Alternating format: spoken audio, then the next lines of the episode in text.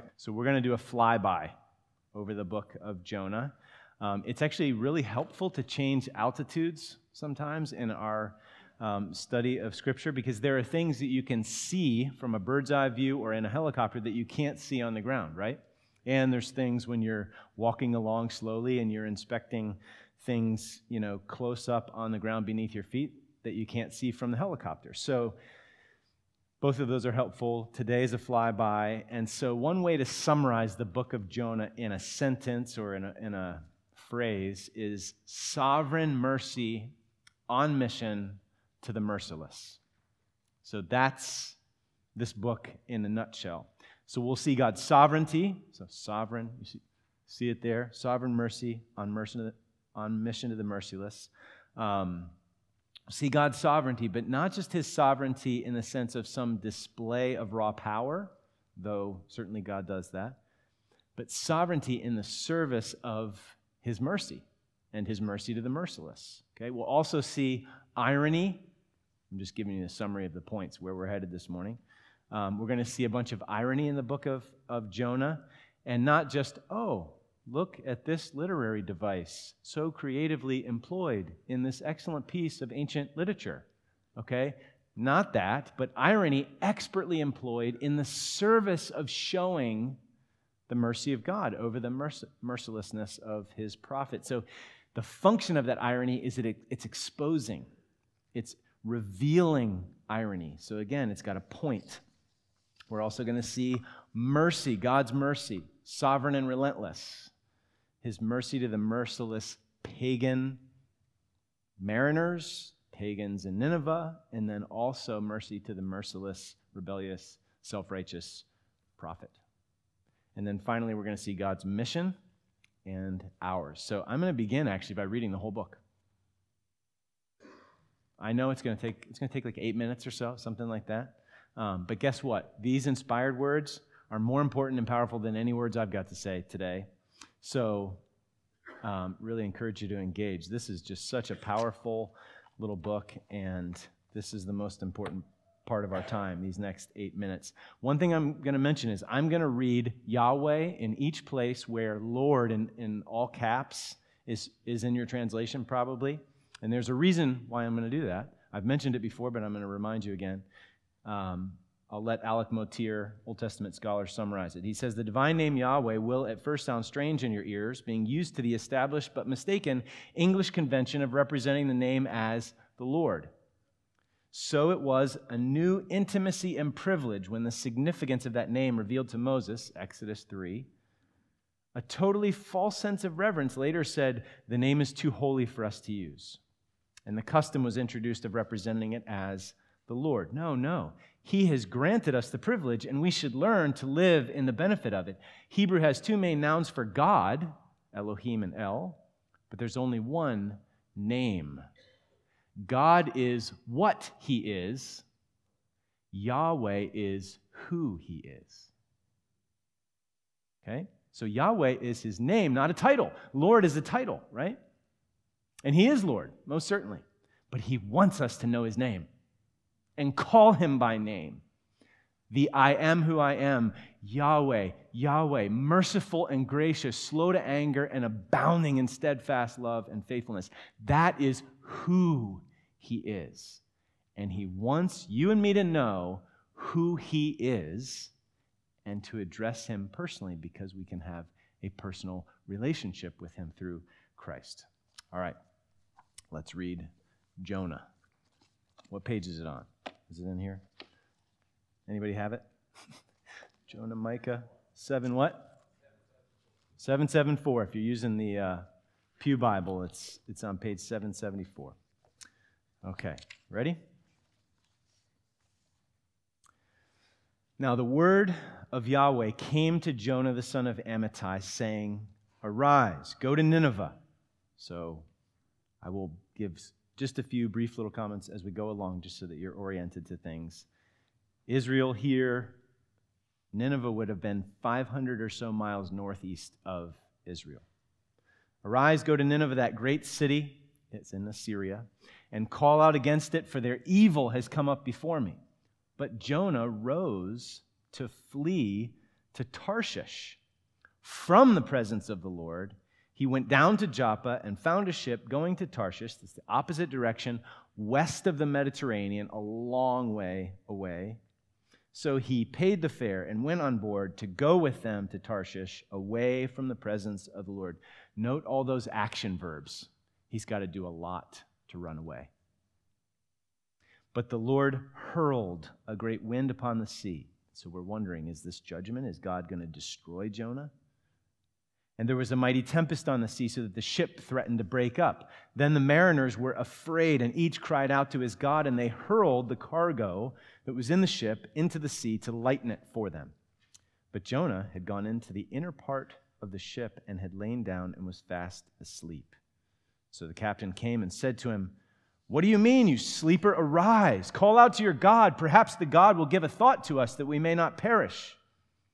And they said to one another, Come, let us cast lots that we may know on whose account this evil has come upon us. So they cast lots, and the lot fell on Jonah. Then they said to him, Tell us, on whose account this evil has come upon us? What is your occupation? Where do you come from? What's your country? Of what people are you? And he said to them, I am a Hebrew, and I fear Yahweh, the God of heaven, who made the sea and the dry land. Then the men were exceedingly afraid and said to him, What is this that you've done? For the men knew that he was fleeing from the presence of Yahweh, because he had told them. Then they said to him, What shall we do to you that the sea may quiet down for us? For the sea grew more and more tempestuous. He said to them, Pick me up and hurl me into the sea. Then the sea will quiet down for you for I know it is because of me that this great tempest has come upon you. Nevertheless, the men rowed hard to get back to dry land, but they could not, for the sea grew more and more tempestuous against them. Therefore, they called out to Yahweh, O Yahweh, let us not perish for this man's life, and lay not on us innocent blood, for you, O Yahweh, have done as it pleased you. So they picked up Jonah and hurled him into the sea, and the sea ceased from its raging. Then the men feared Yahweh exceedingly, and they offered a sacrifice to Yahweh and made vows. And the Lord and Yahweh appointed a great fish. Now, don't get hung up here. It's a general word for an aquatic beast. Don't do this like, well, a whale's not technically a fish. It's a general word, okay? To swallow up Jonah. And Jonah was in the belly of the fish three days and three nights. Then Jonah prayed to Yahweh his God from the belly of the fish, saying, I called out to Yahweh out of my distress, and he answered me. Out of the belly of Sheol I cried, and you heard my voice. For you cast me into the deep, into the heart of the seas, and the flood surrounded me. All your waves and your billows passed over me. Then I said, I am driven away from your sight. Yet I shall again look upon your holy temple.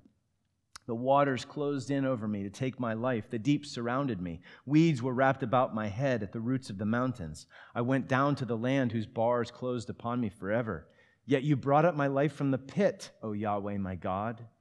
When my life was fainting away, I remembered Yahweh, and my prayer came to you into your holy temple. Those who pay regard to vain idols forsake their hope of steadfast love. But I, with the voice of thanksgiving, will sacrifice to you. What I have vowed, I will pay. Salvation belongs to the Lord. And Yahweh spoke to the fish, and it vomited Jonah out upon the dry land. Then the word of, the, of Yahweh came to Jonah the second time, saying, Arise, go to Nineveh, that great city, and call out against it the message that I tell you. So Jonah arose and went to Nineveh according to the word of Yahweh. Now, Nineveh was an exceedingly great city, three days' journey in breadth. Jonah began to go into the city, going a day's journey, and he called out, Yet 40 days, and Nineveh shall be overthrown. Echoes of Sodom and Gomorrah type language. And the people of Nineveh believed God. They called for a fast and put on sackcloth from the greatest of them to the least of them. The word reached the king of Nineveh, and he arose from his throne, removed his robe, covered himself with sackcloth, and sat in ashes. symbol of repentance and mourning over their sin. And he issued a proclamation and published through Nineveh By the decree of the king and his nobles, let neither man nor beast, herd nor flock taste anything. Let them not feed or drink water, but let man and beast be covered with sackcloth, and let them call out mightily to God. Let everyone turn from his evil way and from the violence that is in his hands. Who knows? God may turn and relent and turn from his fierce anger so that we may not perish. When God saw what they did, how they turned from their evil way, God relented of the disaster that he had said he would do to them, and he did not do it. But it displeased Jonah exceedingly, and he was angry. Literally, it was a very great evil in the eyes of Jonah, and he burned with anger. And he prayed to Yahweh and said, Oh, Yahweh, is not this what I said when I was yet in my country? That is why I made haste to flee to Tarshish, for I knew that you are a gracious God and merciful, slow to anger and abounding in steadfast love and relenting from disaster. Therefore, now, O Yahweh, please take my life from me, for it's better for me to die than to live. And Yahweh said, Do you do well to be angry? Now, notice that Jonah doesn't answer in words that question. He answers it in deed. And then God doesn't answer in word, he also answers in deed. Jonah went out of the city and sat to the east of the city and made a booth for himself there. He sat under it in the shade till he should see what would become of the city. He's hoping for fire and brimstone. Now, Yahweh God appointed a plant and made it come up over Jonah, that it might be a shade over his head to save him from his discomfort. So Jonah was exceedingly glad. Does that sound familiar? He was exceedingly angry and displeased in one for one. Now he's exceedingly glad because of some shade, because of the plant. But when dawn came up the next day, God appointed a worm that attacked the plant so that it withered. When the sun rose, God appointed a scorching east wind, and the sun beat down on the head of Jonah so that he was faint. And he asked that he might die and said, It is better for me to die than to live. But God said to Jonah, Do you do well to be angry for the plant? And he said, Yes, I do well to be angry, angry enough to die. So Jonah answered in word. Now God's going to answer in word. And Yahweh said, You pity the plant, for which you did not labor, nor did you make it grow, which came into being in a night and perished in a night. And should not I pity Nineveh, that great city in which there are more than 120,000 persons who do not know their right hand from their left, and also much cattle? That actually is a really big city in the ancient Near East as opposed to what we know as big cities today. It's God's Word. So, what we're going to do is look at four important themes.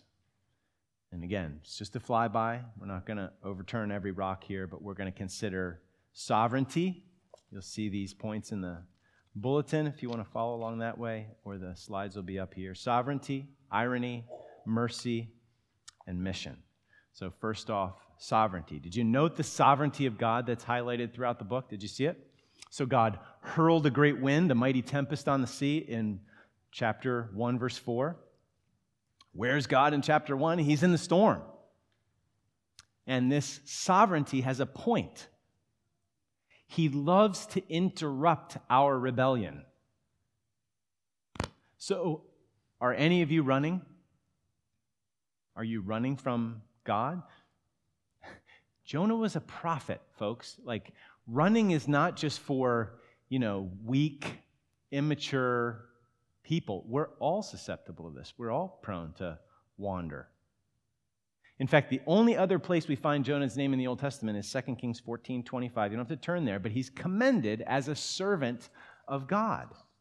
Okay, so none of us, no matter how long you've been a Christian, is immune from rebellion and running. And oftentimes, don't we do this? We justify our running or we try to quiet our guilty conscience when the Lord is calling us to, to, to an obedience that we don't like, a hard obedience. We justify or try to quiet that pang of conscience on the basis of our obedience in other areas. But this book is testimony to the fact that it's still rebellion. In fact, that's probably the most important place you need to trust the Lord. So, previously faithful Jonah, when God calls him to an obedience that he doesn't like, he runs the other way. And this book is showing us what God thinks of that. And it's showing us the kind of God who deals with rebels like us, like you and me. So this storm was actually intended to rescue Jonah, even though he deserved for it to wipe him out. It was intended to rescue him and bring him to repentance. So, is there a storm in your life? You might think God's punishing you. And he might be, but if he is, if you're a believer, he's punishing you in a Hebrews 12 sort of way. God disciplines those he loves. He wants to rescue you from yourself and bring you to repentance. He loves us enough to interrupt our rebellion. So there's a point to this sovereignty. More sovereignty in Jonah. Look at 1 7. They cast lots, and the lot fell on Jonah. Remember Proverbs 16:33, the lot is cast into the lap, but its every decision is from the Lord. There is no such thing as luck in a universe where a sovereign God is on the throne. Okay? Did you notice all the places where God appointed things? 117, Yahweh appoints a great fish. Is that for judgment? No, it's rescue. It's mercy. 4 6, he appoints a plant to save him from his discomfort. 4 7, the worm. Again, God's going to expose Jonah's heart here, and then this scorching wind. So there's a big God at work in this book, in his world. What's he up to with Jonah? What's the point of these appointments? Well, God uses things that have no will, at least in Jonah here, to expose the rebel will of Jonah. He certainly can use people too, but he uses things without a will to expose to Jonah his rebellious will and to rescue and deliver Jonah from his rebellious heart. One writer made a similar list of these um, evidences of sovereignty and then concluded The Lord has more ways of confronting me than I have ways of evading him. So, all this sovereignty is aimed at mercifully saving Jonah from himself. So, Yahweh's not only on mission for the merciless pagan Ninevites, he's also on mission to save his prophet from his own merciless, self righteous heart. And that point is made really clear in the book by way of some really interesting irony. So, second point, let's look at some irony in this book. It's all over the place. We won't see it all. I won't point, point it all out, but you can look for it on your own as you read it more. Um, so, look at 1 6. The captain says, What do you mean, you sleeper? Arise. Who else said arise? God did in 1 2, chapter 1, verse 2. So it's kind of ironic that the pagan captain is calling Jonah, the prophet of God, to arise and arise to call out to Yahweh, like what he should be doing. And then in the same verse, perhaps the God will give a thought to us that we may not perish. Yes, indeed, perhaps. So the irony is really thick here because, like, at more than one level, the reason Jonah is even on this boat is because God was concerned about 120 Ninevite pagans that they not perish. First, Jonah rejects that and runs. And so, in God's providence, again, this wild encounter with Jonah will lead to these pagan mariners worshiping Yahweh and not perishing. Do you see it? So the pagan mariner is more of a spokesman for Yahweh than Jonah is. There's like lots of irony here. It's funny, the only one who doesn't seem to care about people perishing is Jonah. Sad irony, isn't it? The one who's supposed to be preaching precisely for that reason is the only one that doesn't seem to be care, doesn't seem to care about people perishing. More irony. Look at verse 9 of chapter 1. I'm a Hebrew. I fear, I fear Yahweh, the God of heaven who made the sea, the dry land. Uh, really? You, you fear him? And he made the sea, and you're trying to cross the sea to get away from him? Kind of ironic. If you look, it's especially ironic in light of verse 10. Then the men were exceedingly afraid. Literally, they feared a great fear and said to him, What is this that you've done? They realized that they were dealing with an, a, a real God, not a local deity. So they fear Yahweh more than Jonah does. You see the same thing in verses 14 to 16, or even more so. They feared Yahweh exceedingly after the sea ceased from its raging when they threw Jonah in. So, how about another bit of irony? How about Jonah's repentance? What do you think of it? Have you ever wrestled with this? Like, is this real repentance? How about the Ninevites' rep- repentance? Should we compare those two potentially? Jonah's repentance with the Ninevites' repentance? Look at it. Ch- chapter 2, look at verse 4. We'll look at Jonah's first. Then I said, he's praying here. The fish was a rescue mission, so he's thanking God for the fish. He's praying here. Then I said, I'm driven away from your sight.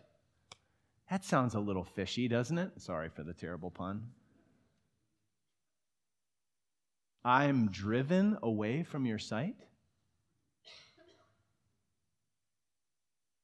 Look at 2, 8, and 9.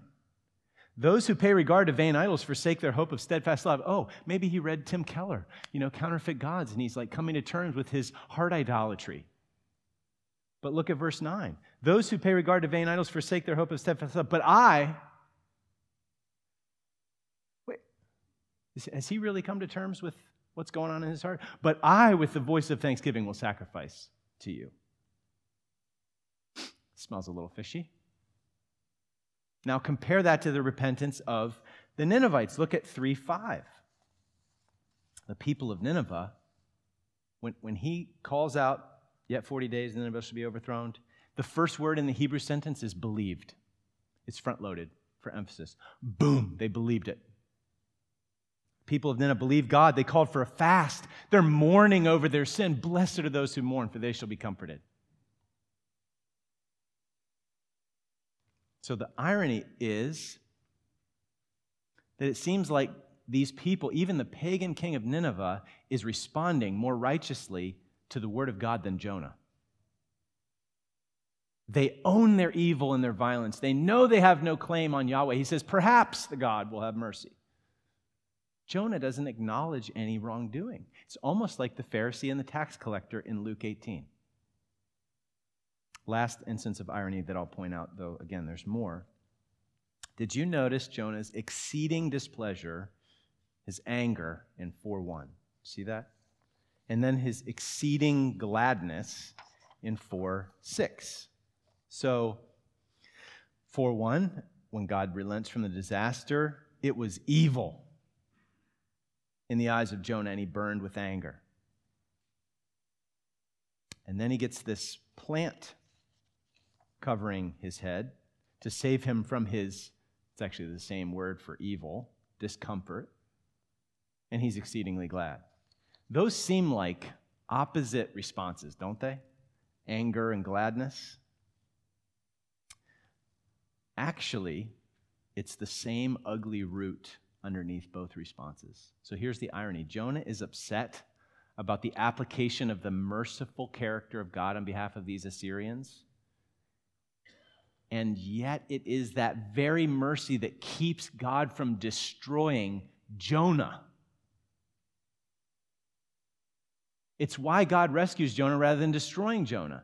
So he is self righteously, selfishly angry that God relents, and he's really happy because he cares more about his own comfort than the comfort of 120,000 people that don't know their right hand from their left. You see?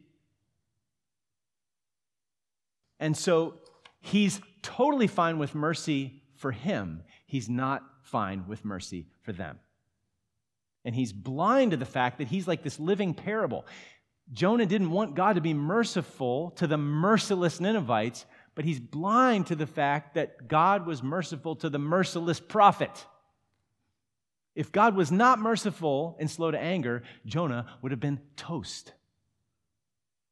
So Jonah is having to call on God to rescue him, you know, with, with the fish, because he's unwilling to go and call out against those God wanted to rescue. So he wants something for himself that he is unwilling to extend to others. So hypocritical, it's ironic, all of that. If God deals with sinners the way Jonah wants him to deal with the Ninevites, then Jonah ends up drowning and destroyed. So, do you see how this irony has a point? It's this creative way to sharpen the point of this book in order that the lesson really is driven home. So, irony in the service of God's sovereign mercy on mission to the merciless. So, third point mercy, and it's mercy to the merciless. God's mercy, Jonah's merciless heart. So, you remember what a foil is? High school literature class? Remember? Anybody, anybody? One. Okay. So in fiction, a foil is a character who contrasts with another character, usually the protagonist, in order to highlight particular qualities of the other character. So this isn't fiction, but Jonah's merciless heart is the foil, the opposite, the contrast to the merciful heart of God. So Jonah probably balked at preaching to the Ninevites for a combination of reasons, right? So they were a brutal, evil people. They were known to do crazy things like skin their enemies alive. They were merciless and cruel. Jonah didn't want God to be merciful to them. He wanted them to get what they deserved. He wanted them to get justice, judgment. And before we blow by this, we need to feel it a little bit deeper. Perhaps this can help. In, in 2001, 26 year old Malik Mumtaz Qadri assassinated Salman Taseer, the then governor of the Punjab province in Pakistan. Taseer was a moderate opposed to Muslim extremism. Qadri believed he was defending the honor of Muhammad by his actions. He killed Taseer by shooting him over 20 times in the back. Bang, bang, bang, bang, bang, bang, bang, bang, bang, bang. I mean, just 20 times. Can you imagine? And then can you imagine that he didn't feel any remorse or regret or guilt. He celebrated it. He was defiant, and others supported him, treated him like a hero. And then let's say you actually identified with Taseer. Maybe, what if you were a longtime friend of the family? And then imagine God comes to you and tells you to go preach the gospel to Qadri in prison. Maybe that helps us understand a little bit better how Jonah would feel about going to the Ninevites. But that, if this book means anything, that doesn't justify or excuse his merciless heart. So look at how Jonah tips his hand in chapter 4, verse 2. Here's how he really felt. This is why he didn't go. He was afraid that God would be merciful to them. Is not this what I said when I was yet in my country? So we see that Jonah's heart was just as merciless, looked more religious, looked, looked a little better, but down at the roots, it's just as merciless as the, as the Ninevites.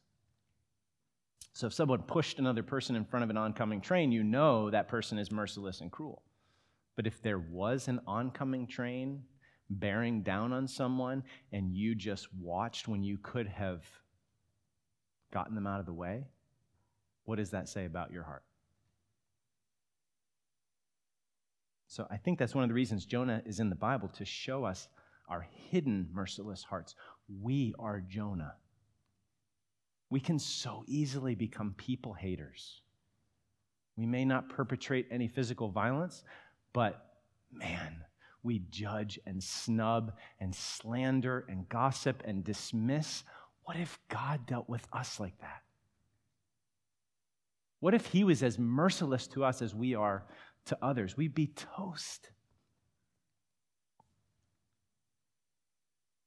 I read Jonah and I think of imagine, imagine a Christian couple where the husband commits adultery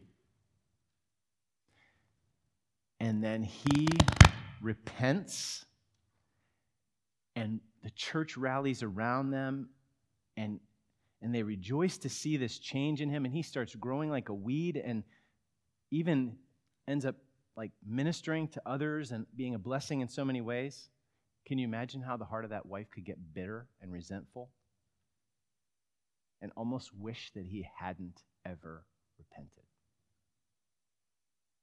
do you see how scandalous grace is it's a stumbling block Sometimes we need stuff to kick up what's actually in there. So, how many times have you ever said this about somebody else? Serves him right? Have you ever secretly delighted in the downfall or stumbling of someone that you dislike or are jealous of? Do you hate your boss or anybody at work? Maybe an extended family member, your neighbor. You just wish they would move the last thing you want to do is go try to tell them about Jesus. This is a parable, not because it's a story that's untrue. It's parabolic because it's for you and me. It's a parable of our, I say this in a measured, careful way, our damn indifference. Indifference is damnable, it's ugly. Do you see yours?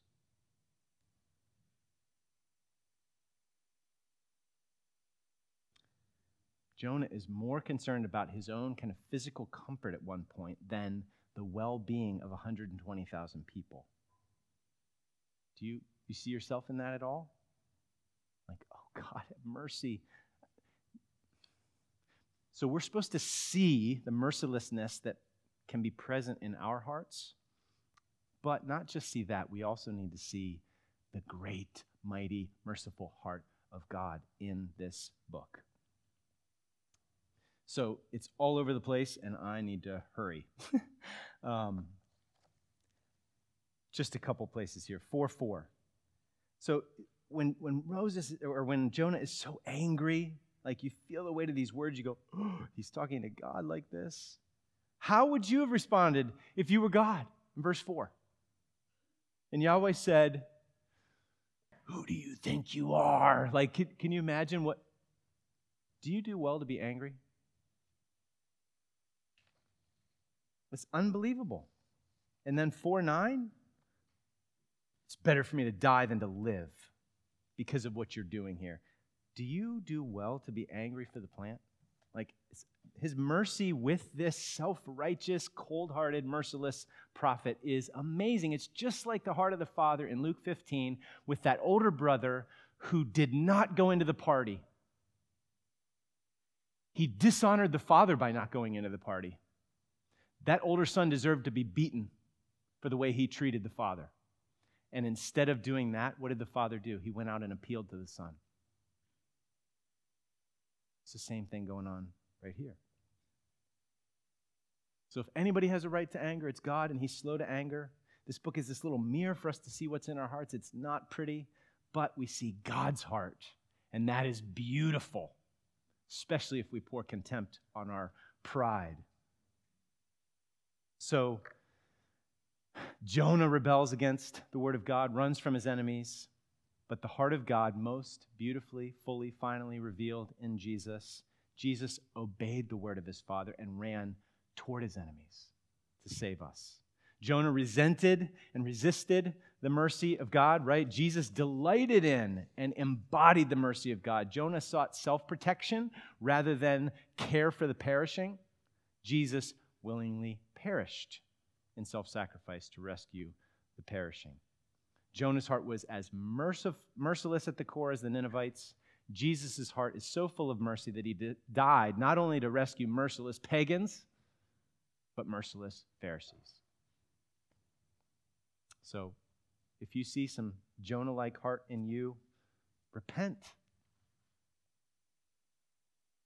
And you can see how this then sets up what we're going to consider at the seminar after lunch the mission of mercy that God is on, and He wants us to join Him on it. We'll just do this really quick. Do you see the sovereign mercy of God on mission to the merciless? It's all over the place. We see our hearts, they're merciless. We see the need in the world around us, so much cruelty and injustice, and God is on mission to pour out his mercy. So, did you notice how, how abrupt the ending in this book is? We'll just end with this. Why do you think maybe that it ended that way? So, like, well, isn't there like a concluding paragraph or what, what's the deal? Did it get cut off? No. Think about it this way. Imagine, I mean, this, this book is cinematic, right? So, cinematic clarity, we've seen our proneness to rebel, merciless hearts, we've seen the might and merciful heart of God on mission toward the merciless. And then finally, at the end of the story, the camera turns and pans to you, to me. It turns away from this story and it stops on you. And basically, the question is will mercy triumph over judgment in your heart? Will you hold on to a Jonah like heart or will you embrace God's heart of mercy? So we leave that hanging just like God did. Let's pray, and then we're going to sing one song and we'll head down for lunch. God, we praise you because you are Yahweh, Yahweh, merciful and gracious, slow to anger, and abounding in steadfast love and faithfulness. And you have revealed that over and over and over again, and you finally and fully revealed that amazing mercy through your Son, Lord Jesus. And so we thank you that you died for and paid for the cold, self righteous, selfish, comfort loving hearts that so oftentimes characterize us. And we pray that we would see your great, merciful heart and that it would just fill us and, and free us and transform us, that in view of your mercies, we would offer our lives as a living sacrifice and be on mission with you to give your mercy to all of our neighbors and even our enemies. In Jesus' name, amen.